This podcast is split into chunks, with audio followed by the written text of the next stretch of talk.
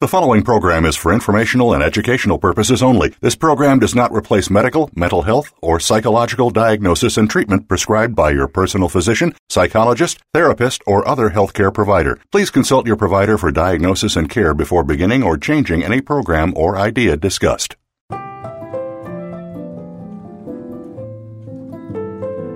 Welcome to Recovery, the Hero's Journey. Your host is Dr. Patricia Halligan. If addiction or prescription drug dependence affects you, directly or indirectly, whether it's you, a family member, or a close friend, stay tuned over the next hour as we explore substance use disorders, process addictions, and prescription drug dependence. We'll be discussing the painful reality behind these disorders and what can be done to help. Now, here is Dr. Patricia Halligan. Hi, I'm Dr. Patricia Halligan. Welcome to Recovery, the Hero's Journey. Today we're talking about internet addiction. It's not in the American Psychiatric Association's DSM 5, but it should be.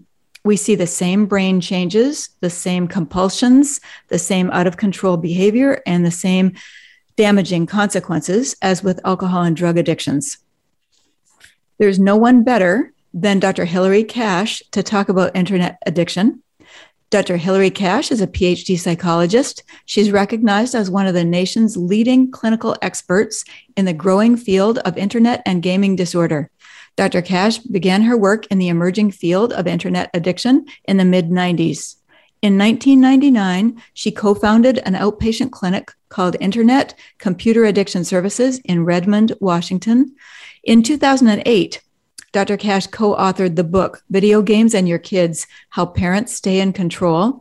And in 2009, she co founded Restart Life, the first residential program in the United States or Canada designed explicitly for adults and adolescents who are experiencing addiction to the internet and video games, as well as other mental health problems. In addition, Restart offers a transition program for adults and outpatient services. She has co authored several peer reviewed journal articles and a workbook published by the International Institute of Trauma and Addiction Professionals. Dr. Cash has been training parents, therapists, and researchers and educators since the 1990s. Dr. Cash, welcome to the show. Thank you so much for having me. I'm delighted to be here.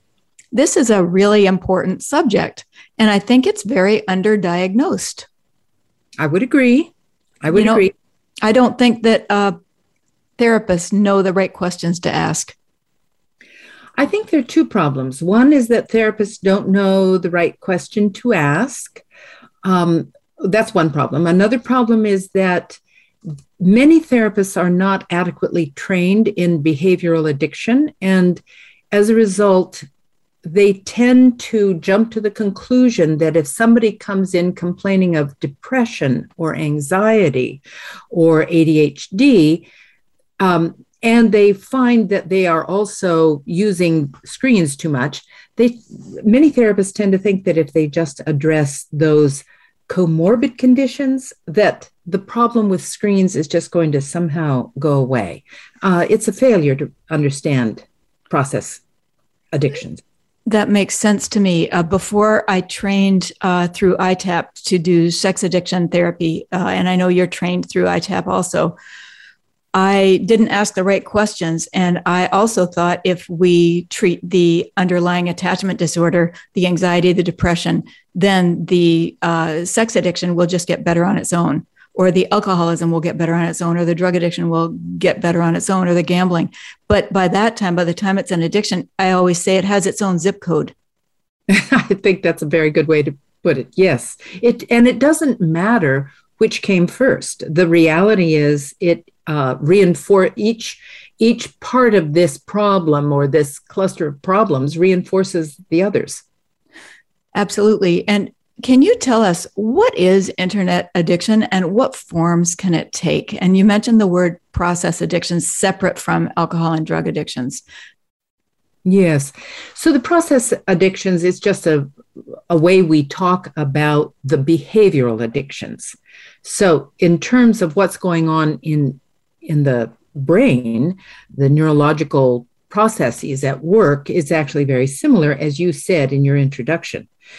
Um, it's defined it's been now defined by the world health organization which has recognized it. They've looked at the research and they've said yes this really is for real. And basically it is there are three things they're looking for. Is a person out of control? Mm-hmm. is a person making this priority over everything else in life? And as a result of this are there negative consequences that are very significant?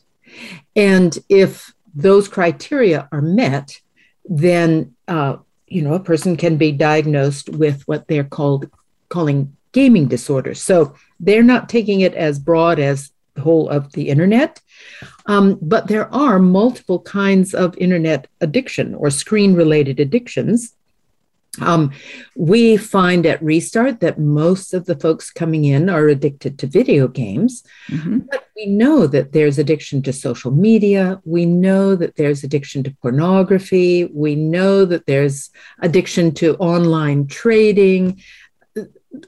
Uh, even just general surfing and uh, looking for information can actually become an addiction, has the potential to become an addiction as well. So there are many different forms.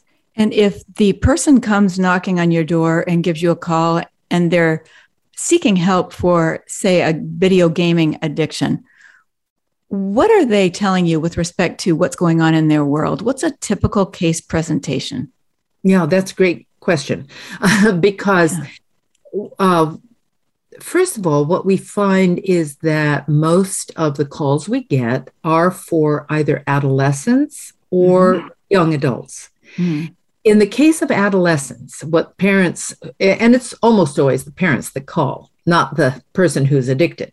I bet. So when the parents call of an adolescent, what they typically say is, my, and it's almost always sons, my son is uh, starting to fail. He's bright. He used to do well in school, and now he's failing. He used to have friends, but now he's isolating up in his room and doesn't want to do anything with his old friends unless it's online playing the video game together. Mm-hmm. Um, when we try to get him off of uh, his gaming and close down the computer, he becomes violent, verbally violent or physically violent. We're scared of him. We've had to call the police on him. This is you know, some combination of those things is what's really typical. Um, and then with the adult population that comes to us, and they're anywhere from 18 to 30, usually, although sometimes we get people who are older, um, they are have typically failed out of college, mm. failed out of work if they were working, and failed at relationships if they ever had been in relationships. The vast majority of them have never been in relationships. They have had a heavy diet of pornography all through their adolescence. And they have what we would call an intimacy disorder. They're terrified of dating, and so they avoid it. Um, and and and so that's part of the picture. But the other part that is often unappreciated is how physically damaging this addiction is. The young adults who come to us are usually either underweight or overweight. And when they're underweight, that is often very severe because an addiction to the screen is so mesmerizing that it overrides all of the body's natural needs. So, the need for sleep, the need for healthy food, the need for um, physical exercise. And all of those tend to be very neglected. And so they're, they're coming in, as I say, sometimes severely underweight, uh, loss of even desire to eat, or very overweight because when they eat, it's just junk food. They come in um, severely sleep deprived. Uh, they come in uh, very deconditioned because e- even if they had, as adolescents, actually been athletes and very physically active, by the time they come to us, they're very out of shape because they haven't been exercising. So these are the typical things, and they failed out of college. Likewise, much younger children can also suffer. One of the problems we're finding is that the age of children being introduced to screens is going down. It used to be that kids were introduced to screens when they hmm, maybe were six and their parents gave them a Game Boy to start playing. But now um, parents are handing iPhones and iPads to their kids uh, who are newborns, infants, because again, all of the content is designed to be mesmerizing. And so little kids will shut up and and watch and look at the screen and learn very early, very, very early. Toddlers are doing this to touch the screen and make something happen. And so I think attachment disorder problems are going to become worse and worse as a result of this.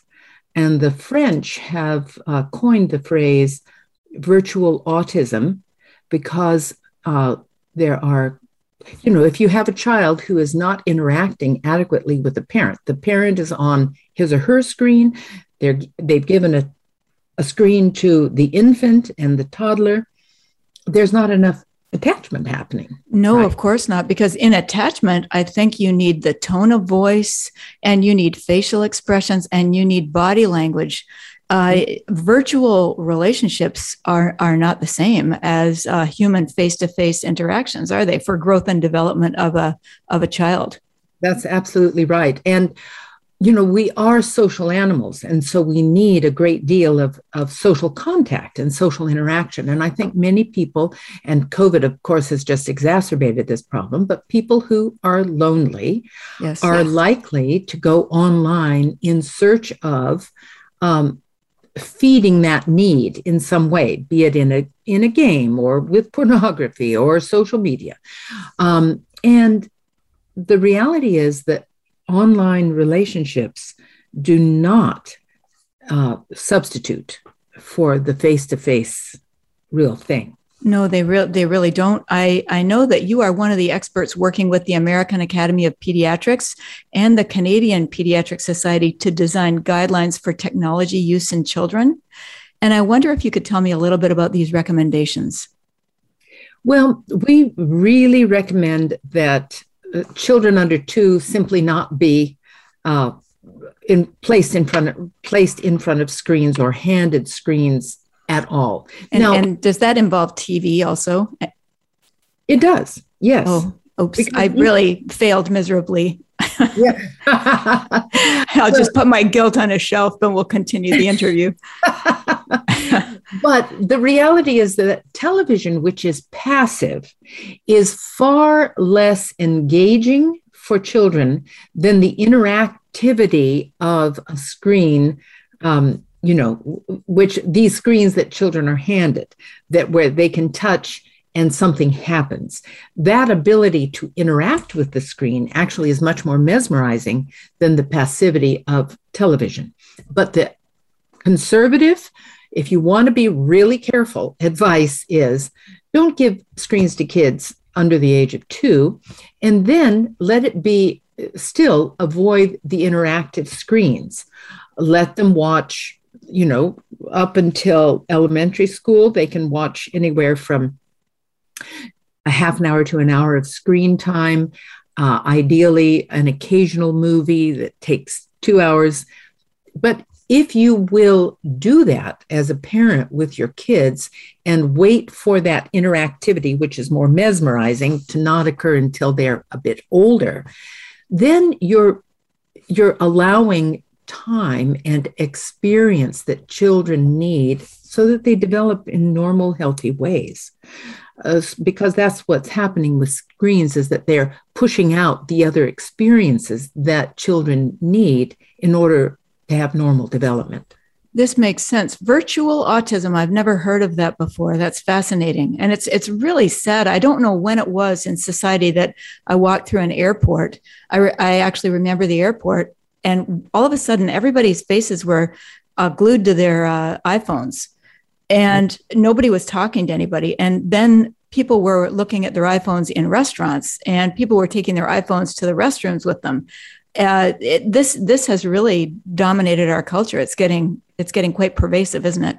Yes, I mean at the, at the, so many of the airports that I've been to uh, in recent years, there at the tables there are is inter, there are interactive screens that are yes. already being provided so that people don't have to talk to each other.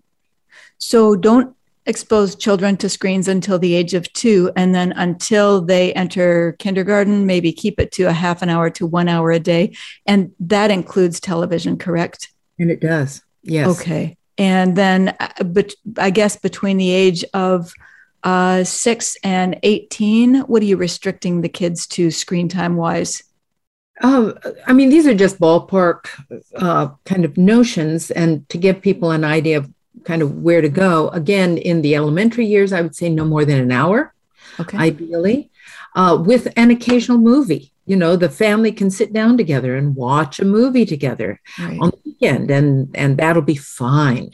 But otherwise, keep it to that one hour limit of personal screen time for kids and ideally keep them off the internet except for their schoolwork which unfortunately is more and more now on the internet but but a, a rule in the home can be that the internet is only for schoolwork. It is not actually for anything else.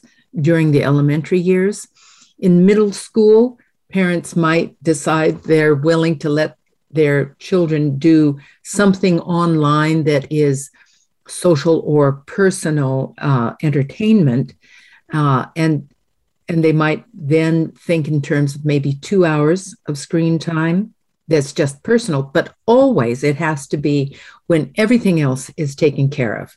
So parents need to really understand that you know schoolwork has to come first exercise social time getting chores done, uh, adequate sleep, all of that needs to come before entertainment. So this makes sense. And so the child who grows up hooked on screens five, six hours a day, normal growth and development doesn't take place. The things that are, are common problems that children will experience is uh, a lack of physical in- interest in physical movement, Okay. Lack of social interest because they are going to be falling behind their peers in social interaction and therefore in developing social skills. So the the social side is very, very important, uh, and and we're seeing a lot of problems with that. Uh, physical problems.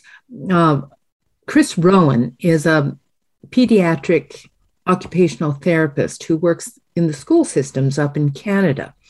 And she, uh, and I, I know her very well, and she reports how the kindergartners that come to her who have had lots and lots of screen time are so underdeveloped physically that they cannot, they don't have core strength enough to hold themselves upright on the seat, on the edge of a chair. Oh, isn't that tragic? Yeah. And, because and, they've been just mesmerized and mesmerized and sitting in front of a screen. Yeah, yeah.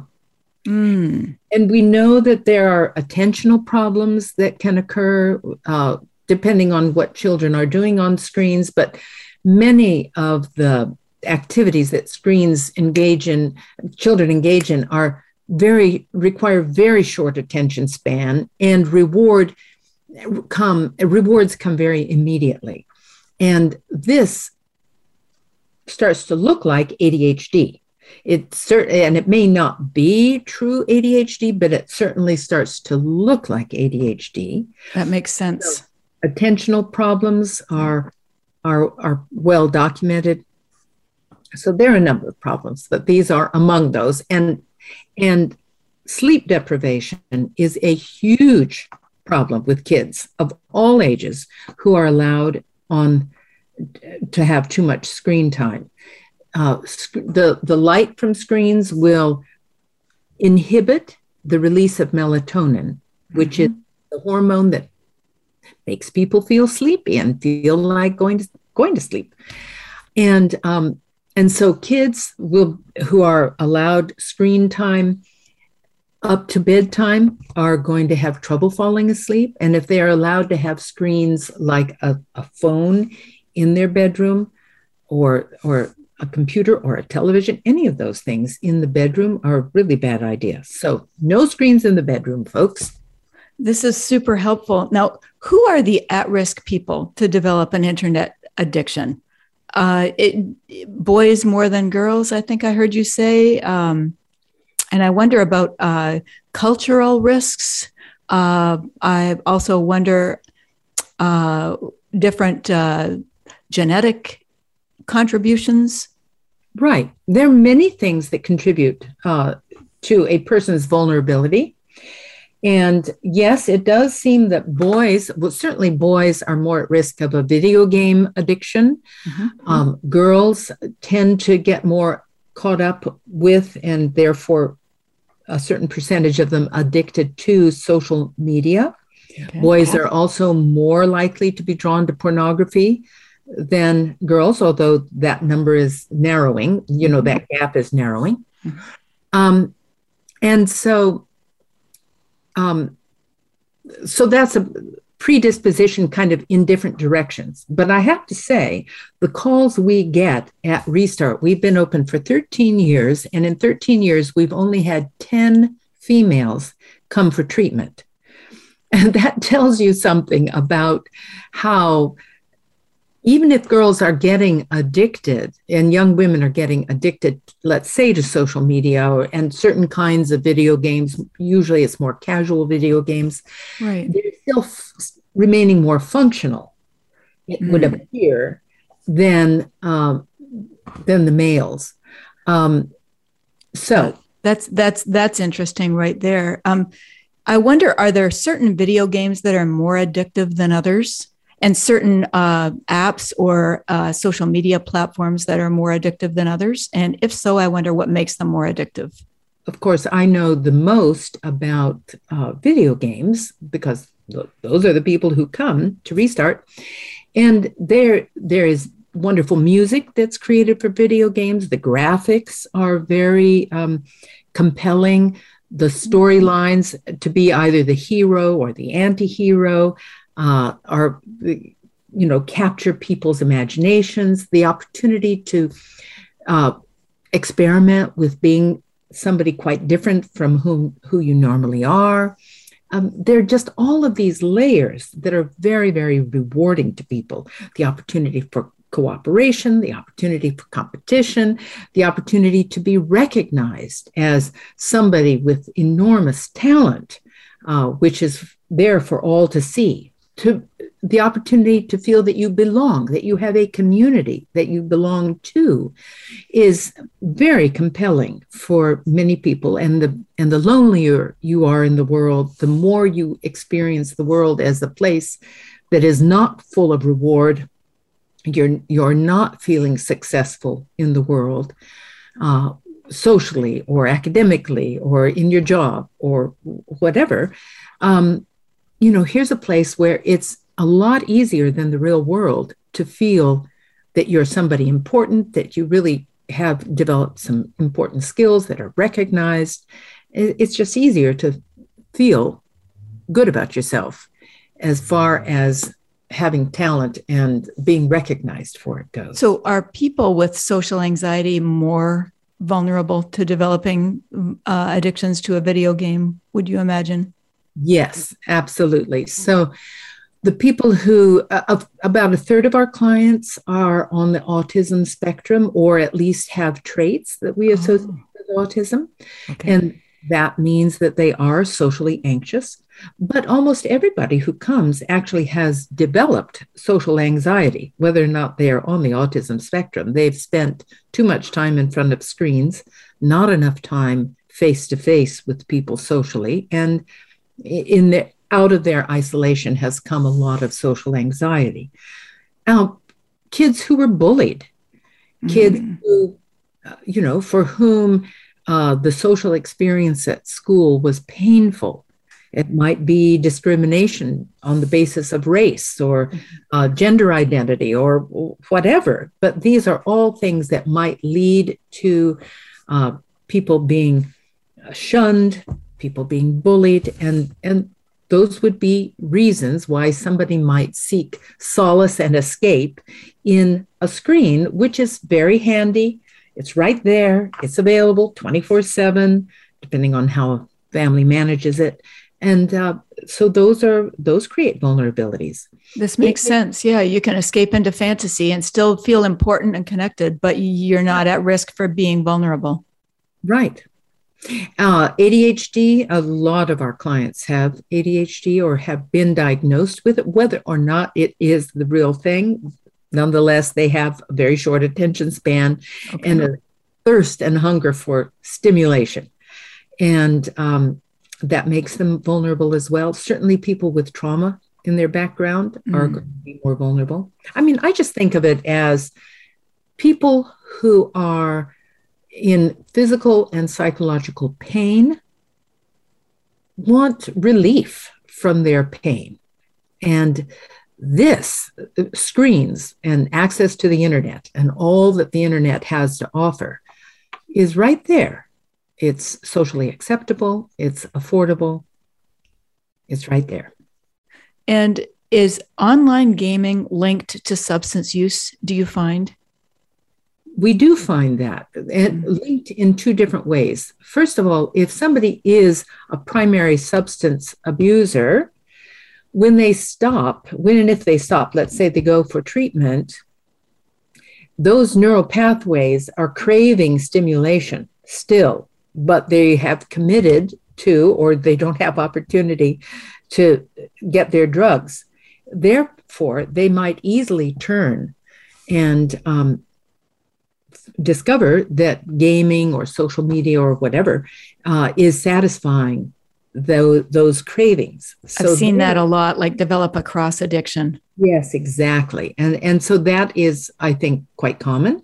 Mm-hmm. And, um, but the other thing I've seen at Restart is that a, an increasing number of our clients are coming in having also a pretty extensive and long history with marijuana use in particular. Oh. And uh, marijuana is, in fact, online. Sites that sell marijuana are often geared to gamers and saying, you know, if you want a, a stimulant type of experience, it might enhance your gaming skills. And if you want uh, just to sit back and relax and, and not feel so competitive, you know, buy this kind of marijuana. So, yes, marijuana is pretty common. And sometimes it's other drugs, but less frequently. And is there a withdrawal syndrome when you take somebody's uh, computer or smartphone away? We absolutely do. And um, in fact, there's a wonderful book that I can recommend to your audience. Um, it's called Reset Your Child's Brain by Victoria Dunckley. Mm-hmm. And, and she prescribes a month of zero screens for a child and you know the parent has to figure out how to do that. And it's not going to be easy but it takes about a month for a child's brain and for an adult's brain we see as well to come back to upregulate to normal functioning. And so during that period you, you get various things. Anger is common and in the case of children with very little impulse control, that anger might turn to violence. It's less likely to in adults, although it does sometimes. Um, so there's anger. Boredom is a huge complaint. Boredom, boredom, boredom. By the end of a month, they've figured out other things to do. But initially, they are so used to that easy, immediate stimulation that they get very, very bored. So they're lost. They don't know what to do with their time.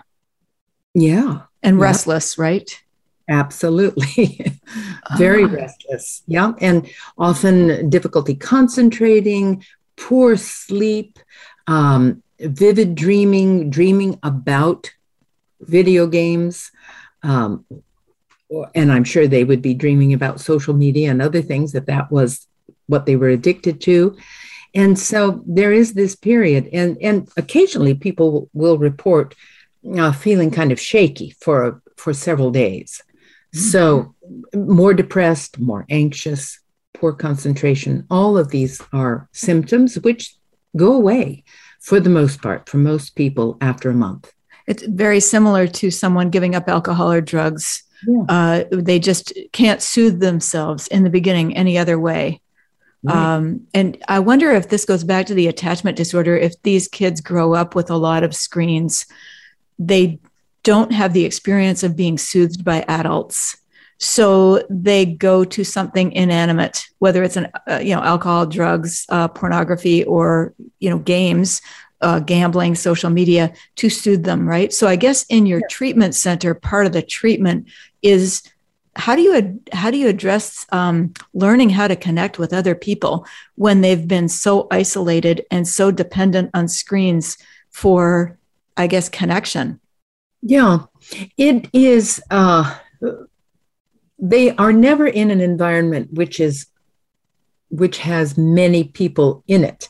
So or or rarely are they in an environment like that. So when they first come they come to the ranch and at the ranch, there are no more than six clients. And as long as they're in the intensive part of the program, which lasts three months, they're not going to be housed with more than six people at a time, plus one or two staff. So it is a social environment which is not terribly threatening. And they love connecting with people who have similar experiences. Any addict does. But some of them have come to us from a drug and alcohol environment, treatment environment, which where they felt like misfits because drug addicts and alcoholics do tend to have quite different histories. They've developed different personalities. Our guys are socially avoidant, but when they can be with other socially avoidant guys, they fit right in. Yeah, they fit that's, right in. That's their tribe. That's right. Right. So if you've got a parent who thinks that their child or a teenager or young adult child has a problem with the internet, uh, with video game addiction. How do you suggest that they approach that uh, that child, whether it's a teenager, a young child, or a young adult, college age kid? Well, I do suggest that they get one of a number of different books which have been written kind of as manuals to follow. Oh, perfect. And, and we'll give them uh, real guidance in kind of how to talk with their kids and, and how to start this process. And Reset Your Child's Brain is one example. Uh, my own book, Video Games and Your Kids, is another example. Um, and there and there are several others. So get a book or several books and read them and get yourself prepared. Find, if you can, a, a family therapist who is knowledgeable. If they're not knowledgeable, it's better not to be working with them, I think. Uh, and or a coach who can help uh, guide a family through this process, a parent coach who's knowledgeable, again, specifically in this area of screen addiction. And um, then it, it's a matter of starting a conversation with your kids and saying, you know, we have a problem. We're going to have to solve the problem. I want your input, mm-hmm. if at all possible, as we figure out what need to be the appropriate boundaries on the use of screens and um, we can start take a harm reduction approach. We can start by you know just reducing it bit by bit until we get to the target amount. Mm-hmm. um, if that doesn't work though then we're going to have to just go cold turkey for a month. And during that month we're going to have a conversation about what seems reasonable. And um, and what applies to the kid needs to apply to the parents too. This is one of the big problems we run into is, is parents being unwilling to limit their own screen use, even though they're asking that of their kids. So parents have to be willing to do it as well. You, you make very uh, good points here. Uh, the first point I really liked was get yourself an expert, get yourself a family therapist or a parent coach who is very knowledgeable about internet and video game addiction. It's the same that we would say if somebody had a child with an eating disorder or uh, a young uh, college student with a pornography addiction, get yourself somebody schooled in that particular addiction. Uh, not just any therapist will do. How do you find a parent coach or a therapist trained in video game addiction? Well, uh, Google searches, of uh, course. Yep. Yep. Uh, often bring you the information you need but if you if you live in an area where there is no expert and there are lots of cities and rural areas where there are no experts True um, it's going to be, it, it, might be really quite tough. But the good news is that because of COVID, people are often, therapists are often now able to work across state lines and uh, as our coaches as well. So if nothing else, give me a call and I will help you get, find somebody that you can work with. And, um, Patricia, feel free to give my number if you want to put it up on the screen. Feel free, or my email contact. That uh, would. What's what's the best way, uh, uh, Dr. Cash? Would it be to contact Restart Life and ask to speak to Dr. Hilarie Cash, or would you prefer uh, an email? They either way will do. If they call Restart Life, um, it is easy enough to learn what is my extension. Okay. Um, and let me see first. Yeah. And my email is hilarie.cash at restartlife.com. But Hilarie has to be spelled correctly, and that spelling is H I L A R I E. So hilarie.cash at restartlife.com. And I will, uh, depending on where you are, um, I may know of somebody who's in your area. Otherwise, I can put you in touch with people to talk to. That would be really helpful. Um, do you ever run into a situation where parents say, I need an interventionist to bring my child to your treatment center? Or I, I or or an adult, you know, my husband or uh, you know, my college age son. Yes, we actually we have worked over the years closely with a company that's out here in, in the Seattle area. They're called Carefrontations, and they have done a very good job of really understanding um, our clients and those the family dynamics that go along with our clients and so yes when a family does not know how else to get their kid to us be it that kid adult or underage um, we do make referrals and tell me a little bit about your teen program. Um, I, like that on your website's description of your teen program, you say reconnect with your greatness. And I wonder if you could say something about that and tell us a little bit about the teen uh, program. Okay. The teen program is um, housed on 32 incredibly gloriously beautiful acres that look right over. Um, the Cascade Mountains and oh, spectacular. oh, it's marvelous. And there's a island in the middle of the the Salton River that they get to go to and during the summer they can camp there and have bonfires and all of that. It's really a fun place. Sort of feels like a summer camp quite a bit. sounds sounds wonderful. It is wonderful. And um, we're also set up and licensed as a school. So many of the kids that come have very poor GPAs, and they really, once they finally sort of get in the groove, they can start making up those for those poor grades that they had before. Mm-hmm. And um, and it again, it's a small program. It's not like you know the maximum number we could house in our two houses is 16 and um, we usually have fewer than that. So it's a small, intimate program, and uh, the kids come for a minimum of three months, and many of them stay six to nine months. Oh, isn't that wonderful? I hear you have an art center, a music center, a basketball court, indoor pool, it, it and outdoor activities. You try to get them back into their bodies, right? And appreciating exercise and and there are no screens, correct?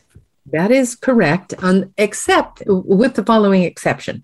In both the adolescent and adult program, they get a once a week movie. Oh. And and uh, and it has to be reasonably therapeutic uh, a reasonably therapeutic movie. Um, and then if they reach a level of readiness, and, and by that we mean they're willingly getting their chores done, keeping their living space clean, participating uh, in all aspects of the program well, including their schooling, and they have what we'd call a recovery mindset. So they they want recovery. They get why they need to be there. Um, then they can start taking a course online for their school. And if that goes well, they can take a second course. So online schooling, it becomes available at a certain point in the program. I love that. And for men who are coming into your program, so these are adult men, and if they're addicted to video games, is there a popular video game that men are addicted to? Well, they off there are many, many different games that are popular and that they often love. Um, let's see, League of Legends is a really very, very common one right now. When we mm-hmm. first opened, it was World of Warcraft. Some are still playing World of Warcraft. Right. Um, the, uh, they like all kinds of games. Counter Strike is a really popular one. Some of them who are not interested in the violence of Counter Strike and those kinds of games still love Minecraft and uh, that kind of game. So, quite yeah. an assortment. And do you separate the men addicted to pornography from the men who are addicted to video games in the adult uh, treatment center? We do not. If somebody comes and truly their primary addiction is uh, of a sexual nature, then we are going to ask that they go for treatment elsewhere mm-hmm. and come back to us. But that's not usually the case. The, the usual case is that there's just a mix. It, it, they're playing video games and they're looking at pornography, some more, some less, but it's just, it's all in the mix, as is some amount of social media as well. It's very common that they like to watch other gamers game on YouTube, on Twitch, on on certain websites. Mm-hmm. They like to read. They like to go to gaming websites and read up on games and that kind of thing. So it's it's a whole mixture of things that they're doing. Are people addicted to TikTok? Uh, are they calling you with that addiction? Not yet. Not yet. All right, that's probably coming. Yes. I would well, imagine. And um, what we have is a three month intensive program that's followed by a transition program.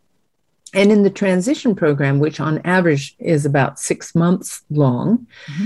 they are now learning they're they're getting the opportunity to practice uh, on computers using computers not for entertainment but for job hunting uh, some schoolwork if they've signed up for a class uh, at the local college and so forth. And so uh, it's it's and they are not allowed a smartphone that functions as a smartphone initially because what we often find is that that is a stumbling big moment of stumbling and relapse for many of them. But once they've gotten uh, they've left the what is more like a retreat environment and then they're now coming into the real world. They're living in apartments. They're expected to get jobs. They're using our computer lab and so forth. Now they're having to deal with a with triggers um, everywhere. At every turn there are lots and lots of things triggering their desire to go back to their old habits. And we try to minimize that by not giving them a smartphone. initially until they've had a chance to establish some real roots and do 12 step work and get a sponsor and and be further down the road of recovery before they're handed handed the bomb of um, of a smartphone. That's wonderful. It's very safe. It's like a learning lab, and you get them to um, basically acclimate to the real world in a very safe container. So you can keep them in outpatient services after their intensive residential treatment. This is truly a comprehensive, wonderful program. Restart Life. Yes. And I love the title. Did you pick the name Restart Life?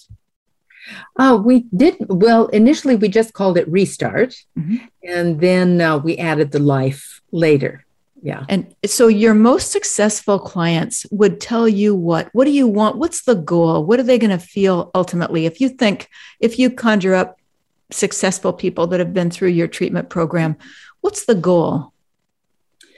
Uh, the goal is for them to have ways of coping with difficulty and ways of enjoying themselves and ways of uh, being social which have nothing to do with the internet and screens. Mm. And so, and as a result of that, our goal is that they be sort of living happy and fulfilled lives, making, mm, finding their way so that they can fulfill their potential. I have a young man in mind who is who came to us when he was 26 and he's now in his early 30s. And he's held he first held a part-time job now he holds a full-time job as well as he's full-time at the university of washington he's getting the degree he wants to get he will probably go on for a master's degree uh, in the, that field he is he's living with recovery buddies, all of whom graduated from Restart. So he always is coming home to a safe recovery environment. Oh, this is lovely. And he, when, when he came to us, he was on the verge of suicide. His, his parents accidentally interrupted his suicide plan. Oh. And, um, and now he's, you know, he's a happy man. Post post treatment and a lot of group work, I would imagine. They say the antidote to addiction is connection. And that's what you do at Restart, right? You connect them to themselves, to their own feelings, and reconnect them with other people and help them move through their trauma and develop social skills and teach them what to do with their downtime and how to have fun in recovery. This is a big job, Dr. Cash. It is a big job, which is why uh, recovery takes a long time. Right. Right. It, it sounds super hopeful. Um, are there 12 step groups for people with video game addictions? Well, here in the Seattle area, the answer is yes. There are uh, there is at least one public ITAA meeting. At least there used to be. I hope it's still there.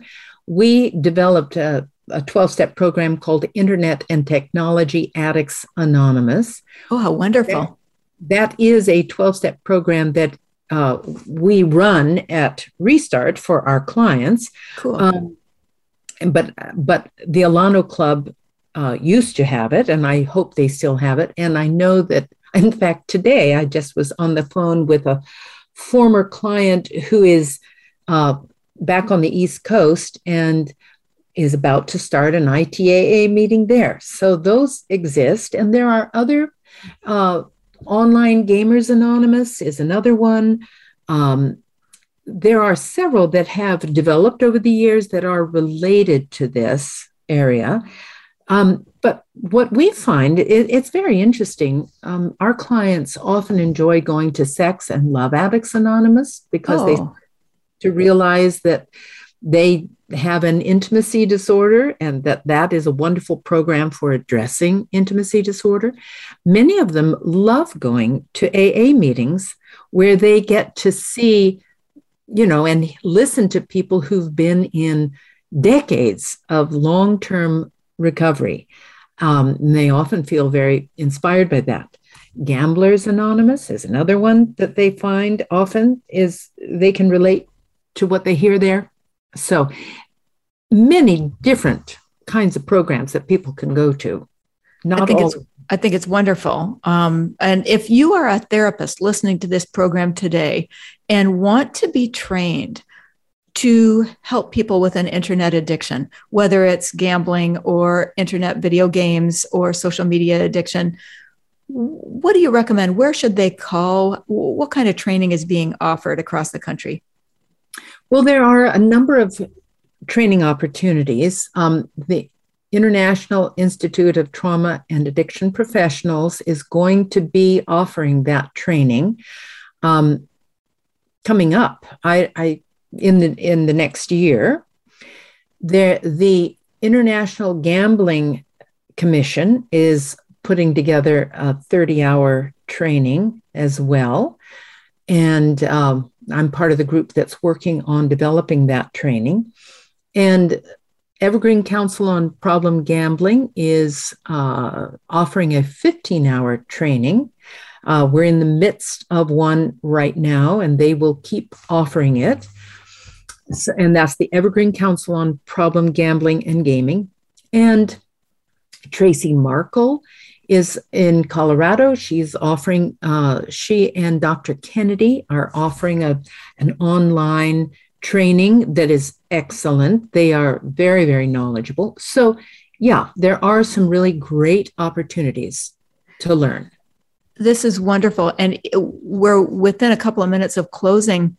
I wonder if there's somebody listening today who feels hopeless and isolated and just totally absorbed with uh, an addiction to the internet and just feeling very, very lonely and without hope, what would you say to this person? Uh, give me a call. uh, you're awesome, by the way. I, you're very easy to talk to. You're very down to earth and you're very generous. Yeah, yeah. I, I mean, somebody who is struggling like that, you know, they need from some professional help. And yes. yeah, they can't do this on their own, can they? No, they and they shouldn't try, but I can certainly give them ideas.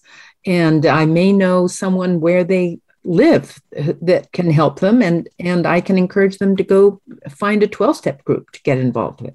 Has this been a fulfilling career? Oh, it's been a marvelous career. Yes. Oh, and, and what keeps you coming back? Well, um, gosh, first of all, just the success of seeing somebody get healthy is incredibly rewarding. Um, and so that is probably the first thing that keeps keeps me coming back. But this is a pioneering, fascinating field, and uh, the technology is developing faster than research can keep up with it. So those of us on the front lines of treating people who are suffering from as a result of this technology, you know, we can do our best to kind of keep up with what's happening. And that is actually a very, you know, it, it keeps this a very interesting and, and rewarding field. And by the way, I do maintain a list serve. So if anybody wants to be added to the list serve, I, I just disseminate interesting articles and, and research that I hear about through that list serve. So if anybody wants to contact me and ask to be added, I will do so. Oh, that's wonderful. Well, I just can't thank you enough for all the information you've shared today. You've taken us from attachment disorder and raising children to internet addiction and treatment. And I think your pioneering work and efforts in this area, I think, is going to impact the future generation in a very positive way. And I think if we can educate the schools and educate the parents, which is what you've been doing the whole time, I think we have a chance to save a lot of children from going down a, a very lonely, isolated path of pain and suffering. So, thank you so very much, Dr. Hilarie Cash, for being with us today on the show. I can't thank you enough. Thank you so much for having me. It's been a pleasure. Absolutely. This is Recovery, the Hero's Journey, and I will see you next week. Thank you.